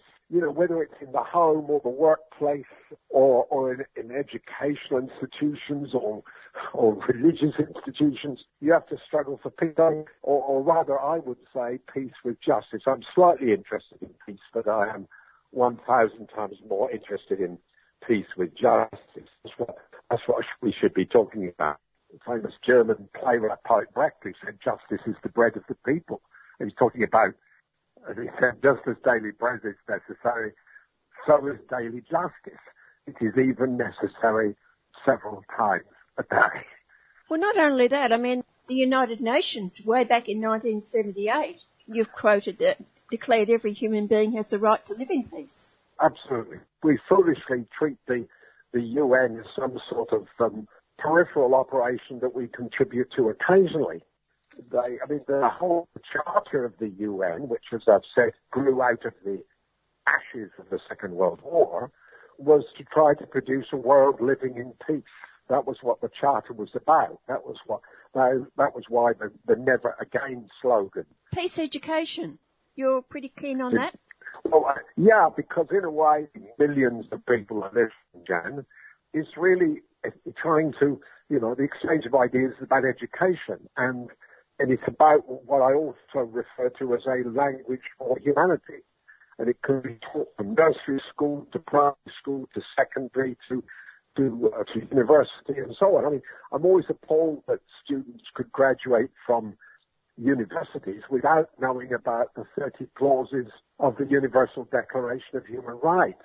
Not very difficult to teach that. Every other freedom that we take for granted has, has been built around those 30 clauses, even if we, you know, even if they're t- too easily forgotten. But peace is not good for the military-industrial complex, is it? And they've got a lot of power around the world now. They've got far too much power. But on the other hand, if you examine, I suspect if you examine the the work of the um, the military forces in Australia, you'd find that a large amount of their time is is to be spent on peacekeeping. So I'm not sure what training they get in that, but peacekeeping is crucial all over. The police, the, the police are often yanked in to keep the peace. They may not have the best form of training for it, but they're used as the only frontline forms of intervention that, that we have. Part of what we're talking about is the language, the philosophy, and the practice of non-violence because it's good for your mental health and it's good for your physical health. That's the vaccination against war. That's the, the vaccination against violence that we should be enthusiastic about. And even more reason why we should sign the treaty for the prohibition of nuclear weapons. Absolutely. I can only only our subservience to the United States and thereby the other nuclear powers, Israel, Britain, France, is stopping Australia being Australia needs to grow up and be have the courage to be a bit independent. And we have to try to imagine the benefits of a world without nuclear weapons, which would be could possibly be a thousand times more destructive than COVID nineteen. Well, New Zealand can do it. Why can't we? Well, New Zealand's grown up. New Zealand uh, has um, has a sense of its own confidence about its own identity, not not related to dependency on mother or father figures across great oceans. I think that's um, that's why there's a very conservative, intolerant, dogmatic establishment uh, press. You only have to think of that dreadful political correspondent for the Australian Greg Sheridan and listen to the nonsense, the dangerous nonsense that he speaks to see why Australia can't develop its own independence in, in particular in foreign policy. Even Malcolm Fraser in, in his, his last significant book before he died called Dangerous Allies really raised these questions about Australia's need for independence. Nevertheless, Stuart, do you believe that people are not going to just accept this like we might have a few years ago, that younger people are questioning the way our governments are going?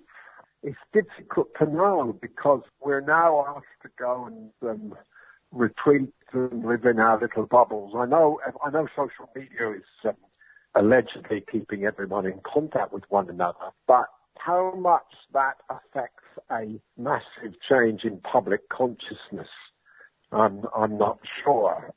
If you look at what's going on in Britain, you can see that this new Labour leader, Keir Starmer, is giving hope to people, although he faces um, a, a, Tory majority of 80 in the parliament. But because the guy is bright, visionary, dignified, you've got significant leadership. But but I don't want to fall into the trap of saying that the you know it all depends on leadership from the top because um, many of the wonderful initiatives that are going on right at this moment in response to the to the pandemic are from the from the bottom up. They're from gorgeous ordinary citizens whom we usually don't hear of, but have proved to be the most important people, such as nurses, cleaners, different other uh, health personnel, garbage collectors, all those, they're the people on whom we depend. Well, at least in this situation, we haven't followed the role of the US in the way that Trump has covered this pandemic. Sure, sure, but that's largely because we it's not just about the strictness of lockdown, but we've had years of commitment to public health, public hospitals, universal health insurance.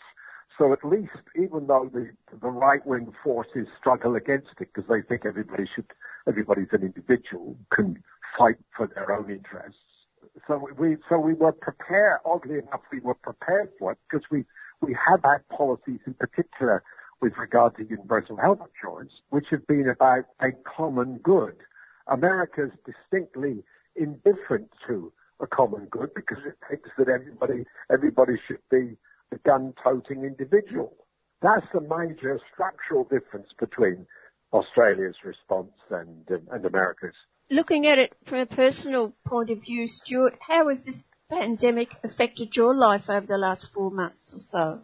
I've had I've had to do a lot more writing. I've, I've been deluged with uh, requests to, for writing commitments, and because I haven't been stuck in traffic jams because travel has been restricted, I suppose I've had space to I've had space to get on with it. I mean, there's a sense of punishment restrictions. I can't we can't go and see our grandchildren, but um, in many ways we're not homeless.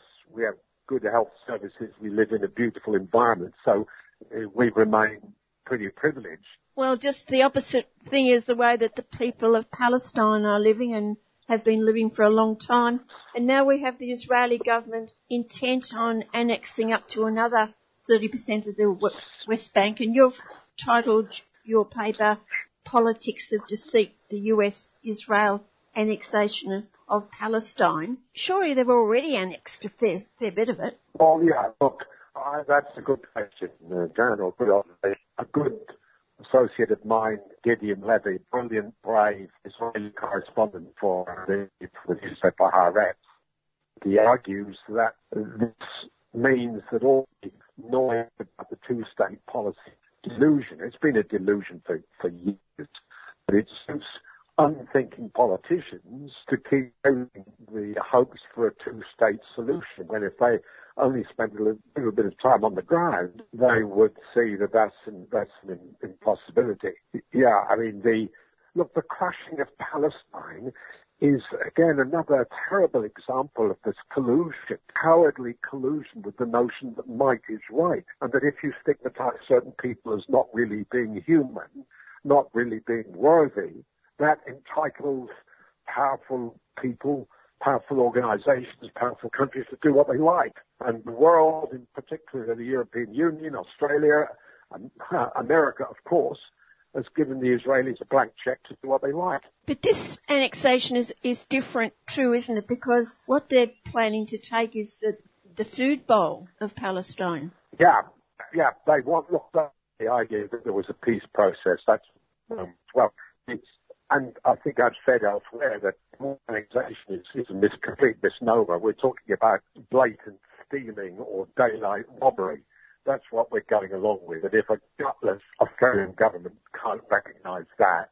then uh, they don't deserve to have any any power. That mind you, that tends to refer to both the major parties, I'm afraid. And once again, Australia is one of the very few people who haven't spoken out against this. Yeah, because we, um, for some for some reason or other, there seems to be strain of in the, in the DNA of the Australian political culture. Maybe it's to do with the size of American financial investments in Australian corporations. The idea of ethics or human rights is completely of no interest. But if they try to annex this land, they're not going to get it easily, are they? Well, well, they've already got it. Everybody's protesting. I mean, most countries are protesting. But the European Union, for example, is protesting. But it continues to be uh, Israel's major trading partner. It, facilitates uh, all Israeli services. But it says it's, so, so it's, it's, hypocritical. Now, I think the annexation's already occurred when there are 700,000 settlers on Palestinian land.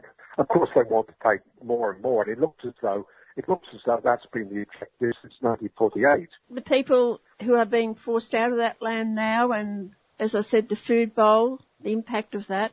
They're really uh, being asked to live permanently under military occupation. That's what, that without access to land, without access to homes, without access to, you know, being able to to ply even the modest agriculture. And the world lets it happen. The world lets it happen the world gets fooled into thinking that Netanyahu is um, an ally of ours because we're all against terrorism, whatever that's supposed to be. I've said elsewhere, yet by all means, let's take terrorism seriously, but also realize that in statistical terms, the worst terrorists are people who've been wearing the uniforms of the state all over the world. If you look at the number of people who've lost their lives, lost their homes, badly injured, they're the victims of, of states, of state terrorism, state organized terrorism, from South America to Saudi Arabia to Britain, America, Australia, and, and, so on.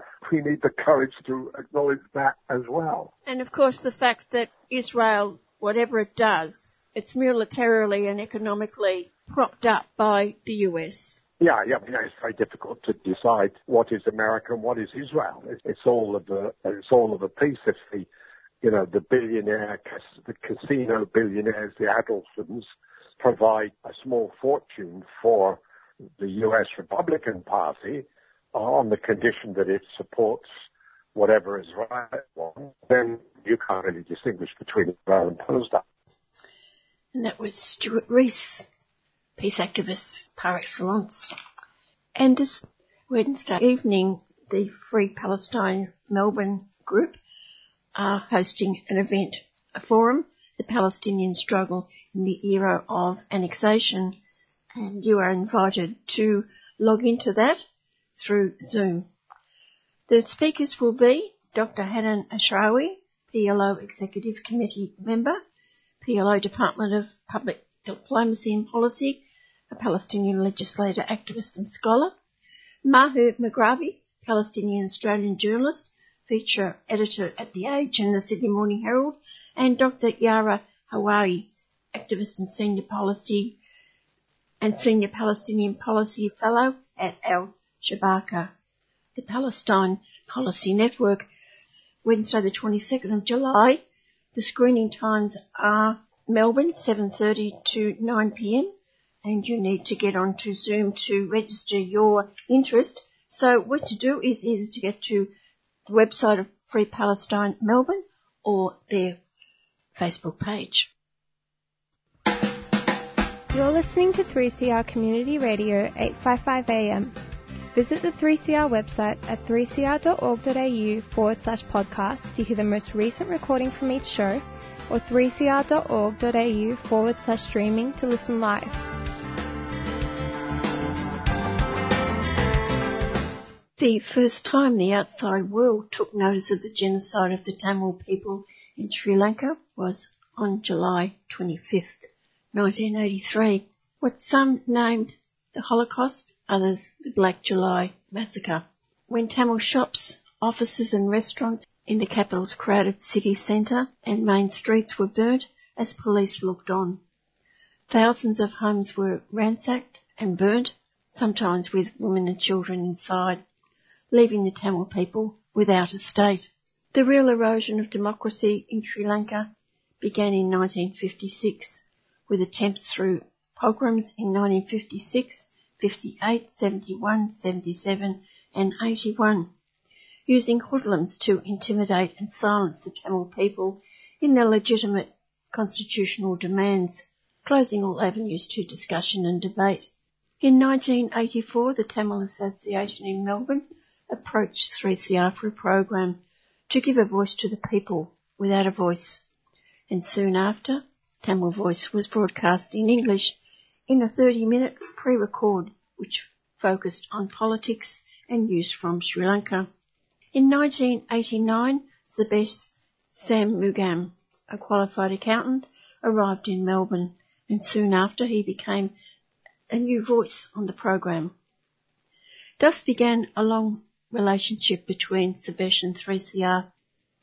Sadly, the much loved and respected member of the Tamil community is no longer with us. I asked you, Pradash, community member, to join with me in a tribute to Sabesh. A commemorative event will be held for Sabesh once the pandemic allows. I asked you when it was he first met Sabesh. I met him in uh, late 90s. I can't remember the exact year. I've actually heard his voice on 3CR. I think those days it was on Mondays. I think the days kept changing. So I heard his voice and then I actually met him in a community gathering once and uh, that's when someone told me this is the voice, this is the face of the voice um, which rocks in 3CR. And what did you think of the, the programs that he was doing when you were listening to him? Those days there was no internet at all and radio was the only means by which we knew what was happening back home. Sabeshan's uh, program was very powerful those days because it was informative, sharing news and views from uh, from home ground. He, he was passionate about it, and, and everything he did in that radio program, he was passionate about the struggle for the Tamils, uh, and he articulated it quite well. He was a very important part of that struggle, wasn't he? He was. I see him as a messenger, and he articulated the, the views uh, of the Tamil Tigers uh, and, and, the, and the larger Tamil nationalistic struggle very clearly in Tamil, uh, in, in the Tamil language. He wrote his, his, his speeches, his recordings were carried all around the world. And he kind of galvanized the people through the uh, the radio waves is um, what I would say. Well, as you said, it's not, not only through the media, he was part of the community as well. Talk about his role within the wider Tamil community. Yeah, he did a lot for the refugees. He, he was, um, he was pretty much part of every community organization. Um, he was a multifaceted person. He was uh, good on radio. He would be going one day. He would be going and raising money and uh, for the refugees. Uh, he'd be coming up with uh, plans to rehabilitate them or, or help them out. He would be part of the uh, the the Ceylon Tamil Association at that time. I think he was the vice president for a very long time of the uh, the Ceylon Tamil Association, or and then it got renamed as Eelam Tamil Association after that. He's a writer. He's an avid reader. He was into literature, Tamil literature. He was broadly read, so he would be speaking in a in a literature platform one day, and then he'll be talking about politics the other day. Yeah, I can keep going. You know, uh, he talks about cricket. He knows a lot about cricket. Uh, he knows about history. I haven't met such a knowledgeable uh, person, broadly read, uh, and with a single-minded passion for the struggle at the same time uh, in in Australia. And he did return to Sri Lanka a number of times. Many times during the peace times, he did uh, because he had security issues in returning in in in, uh, in the war time. So he returned almost uh, every few months. He would be going back, and he.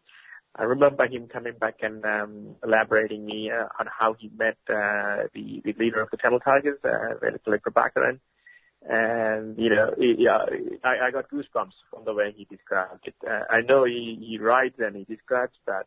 That was his golden moment in his life, I would say, the moment he met uh, his idol or his role model and the uh, the Tamil leader. Can you talk about that a little bit more? What he said? Yeah, I remember him telling me that he was standing in front of the leader, being speechless, shaking his head, that and his tears running down his eyes and how emotional he was. And he, he said he couldn't speak for for a few minutes, and, and until the until the, the moment sank in him, that's when he started talking to him. Uh, and I, he actually ended up in kind of having a constructive argument with him as well. He's, he's, and he had the courage and the guts to do that as well, to put his view, views across.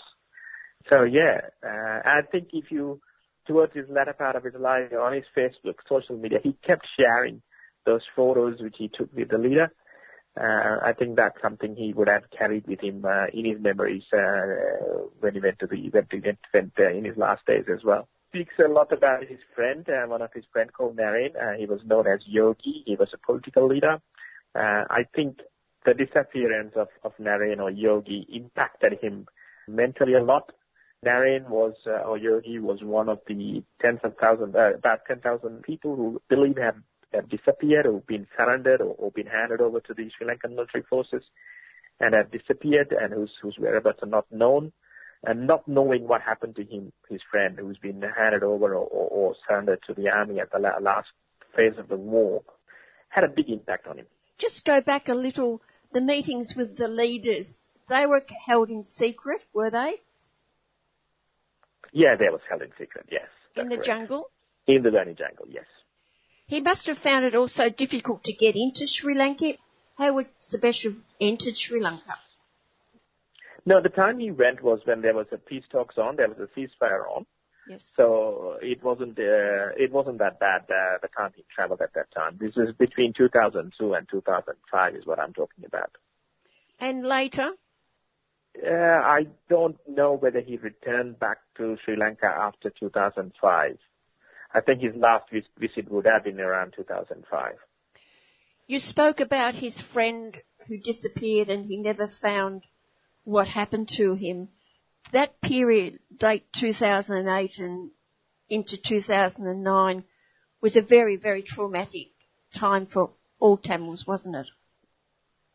Yes, yes, and he was in the forefront of it. Uh, his friend disappeared in May. Uh, I think it's uh, to be precise. I think he disappeared on the 17th or 18th of May 2009, along with other political leaders of the Tamil Tigers who handed themselves to the Sri Lankan military when the war came to an end. Salvation was uh, in the forefront, organizing uh, mass gatherings and protests in Melbourne.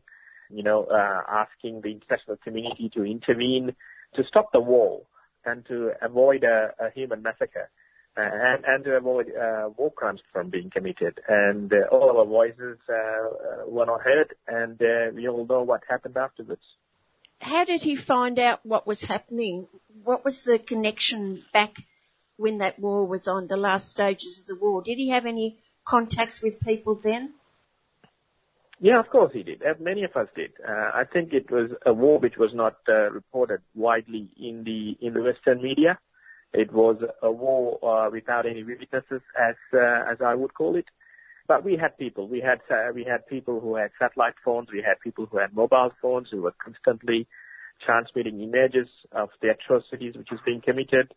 Uh, he was the one who mobilized uh, the uh, the Tamil people in, in Melbourne for the rallies. I mean, there were a number of rallies which we had in front of uh, the Federal Federation Square and many other places too. So Sabesanana was um, the, uh, one of the key leaders who, who mobilized uh, the public in Melbourne.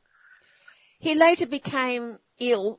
Do you believe that was the stress of that period that contributed to that? Of course it did the way the war ended, the way the uh, his dream and and uh, kind of vanished, um, and uh, the atrocities, the images of the atrocities which were committed by the Sri Lankan forces, uh, I think that took a big uh, big toll on him. I wouldn't be shying away from saying that he was traumatized uh, with what happened, and uh, he wasn't the same uh, Sabeshan uh, after that. He did recover, though, didn't he? And then he got sick again later. Yeah, he had a spell of uh, cancer, I believe, but you know, I'm, I'm talking from a mental point of view. I don't think he took the end very well. I, I think that affected not just him, a, a lot of people. A lot of people are still suffering from that. You know, Sabeshan is, is one of the layers of that trauma. How will you personally remember him? Or how do you personally remember him? I remember him for his passion and you know, uh, I, I used to translate his articles in English from Tamil to English, so I worked very closely with him. I had many arguments with him on, on various matters, constructive though, very friendly though. I would remember them. Uh, I remember the way sometimes where he would call me up to ask, uh, and we would uh, uh, we would be discussing and debating about a suitable Tamil word uh, for an English word. Because he was very particular that when he writes in Tamil that he didn't want to mix English words and he would come up with new Tamil words and which would be then widely used. So I remember those moments uh, pretty vividly. Uh, and I remember his voice on the radio. I think uh, those late 90s, uh, his voice, people who lived in Melbourne at that time and the people who listened to that radio think no one would forget his uh, powerful voice and the powerful message which came through the radio waves. And was his program or the Tamil program broadcast in other states apart from Melbourne? Victoria? Yeah, it did did get picked up by uh, a 24-hour Tamil radio based in Sydney, and it did get broadcast uh, around Australia. And the uh, recordings of these programs were sent to Europe and U and Canada, and they were broadcast in the local radios there as well. He, his political articles, political analysis, particularly during when the peace talks was on from 2002 to 2006, seven, was very powerful. So he's uh, that that got uh, published in, in in a lot of Tamil media, in newspapers and websites, as well as his uh, messages. Unfortunately, the funeral was only able to be attended by a small number of people. I'd imagine a great number of the Tamil people in Melbourne would have wished to have been there. Yeah, I'm sure it would have been a very big funeral. I couldn't go as well uh, because it was restricted to 50 people or something. So I couldn't make it, and that I, I regret that. But you know, I respect the uh, the family's views on that. Yeah, it, it would have been uh, a grand send off to Sabeshan Anna, who's who's dedicated his life to the struggle. And also friends outside the Tamil community. It was especially esteemed here at 3CR. Yeah, he's um, 3CR. He used the 3CR platform very constructively. As you would remember, he used to run two radiothons uh, to help the refugees back home, uh, one for the Easter Sunday and the other one on the Christmas Day. That raised uh, hundreds of thousands of dollars, uh, which went towards the uh, rehabilitation of the refugees. That, you know, the way he ran that program wasn't wasn't easy. It was an eight or nine hour marathon. He will be there from the time it starts to the time uh, everyone wraps. So he's the first person to come and the last person to leave on those days that is a, a huge contribution he made to the, uh, as part of the team as well, that he made to the community. A hard life to follow for others. It is. It is, and, and, and a big loss to the society as well. Such such a talented person. He is a walking, talking library of Tamil literature, Tamil history. Yeah, and he is he's, he's widely read. read. I, I, I remember seeing his uh, bookshelf in his garage in his home, uh, in his home before, um, uh, and it's it's massive. His collection was wide. There will be a ceremony to celebrate his life, though, won't there? Uh, I believe so. I believe so. Once this is all settled, I'm sure there will be a, a, a ceremony organized by the community to honor his life and celebrate his life. Absolutely. Okay, thank you very much. Thank you. I've been speaking with Tamil community member Jude Pradesh about his friend Sabesh Shanmugam. Over the years, I interviewed Sabesh many times, and what follows is a short piece of a longer interview which I recorded in September 2009. You're listening to 3CR Community Radio 855 AM. It's now three months since the Sri Lankan government imprisoned up to 300,000 Tamils in camps in the north of Sri Lanka. And today I'm speaking with Sabesh, who's a programmer here at 3CR on the program Tamil Voice. Sabesh, what are you able to gauge as to the true situation in the north of Sri Lanka at the moment for the Tamil people? Actually, the situation is getting worse huh? because the rainy days, people are suffering a lot. And uh, top of it, you will know one incident will bring the real thing out. Recently, about a couple of days ago, the Australian UNICEF official was asked to leave Sri Lanka uh, because he had been talking about the same thing, the plights that Tamil people are facing there. I think his name is James Elder, a spokesman for the United Nations Children's Fund, UNICEF. He has been giving interviews about the current situation, how the Tamil people are suffering, and his visa has been cancelled. And he was asked to go, and probably he'll be leaving in a week or two weeks' time. And UNICEF and the UN are asking the Sri Lankan government as to why this has happened. That is one issue. Even an outsider or a UNICEF person or UN official trying to talk about the Tamil people's plight, they have been asked to get out from the country. Meantime, some armed groups are making money at the moment. As we speak now, if some, somebody has to get out from the camp, they are getting the bribe, uh, Sri Lankan rupees, 100,000 to 500,000 rupees. I think 100 rupees uh, will be around about 1,000 Australian dollars. But if they want to go to Vavuniya, that is most of the camps are in Vavuniya, just to come out from the camp, you have to pay about 100,000 to 200,000 rupees. And if they are going to get out from Vavuniya, from that suburb, they have to pay up to 700,000 rupees. In the meantime, the Sri Lankan government is telling they can't release the refugees uh, mainly because uh, they have to check whether any tiger cadres are within them, but it's going to go on like that. Meantime, they are, we have been told uh, Sri Lankan government trying to colonize the Tamil areas so that Tamil people will become minority in their own land. This is what at the moment is happening, but the main problem is a lot of expatriate Tamils, not, only from Australia, from um, European countries and other places, they are sending money through various other organizations to give, for example, one organization will take care for one camp morning meals. Other organizations may take some clothing. So with greatest difficulty, expatriate Tamils are trying to help uh, their people, but the Sri Lankan government is not allowing anything. So they are allowed access to the camps in a limited way. Is that what you're saying? There have been limited access actually. If you say if you are a government supporter from any other country, they will take you in. They will take you in and you will be given a tour saying that uh, to speak to people. Say suppose I am there uh, and you come and ask how do you feel and in front of the army people I say I'm fine, I'm fantastic, I'm doing very good, I'm I'm all right, everybody is looking after me. I have actually spoken to few people. It's how it's happened. A lot of people are taking water inside, I mean, they are taking the Bowser and uh, they are taking water to the camps.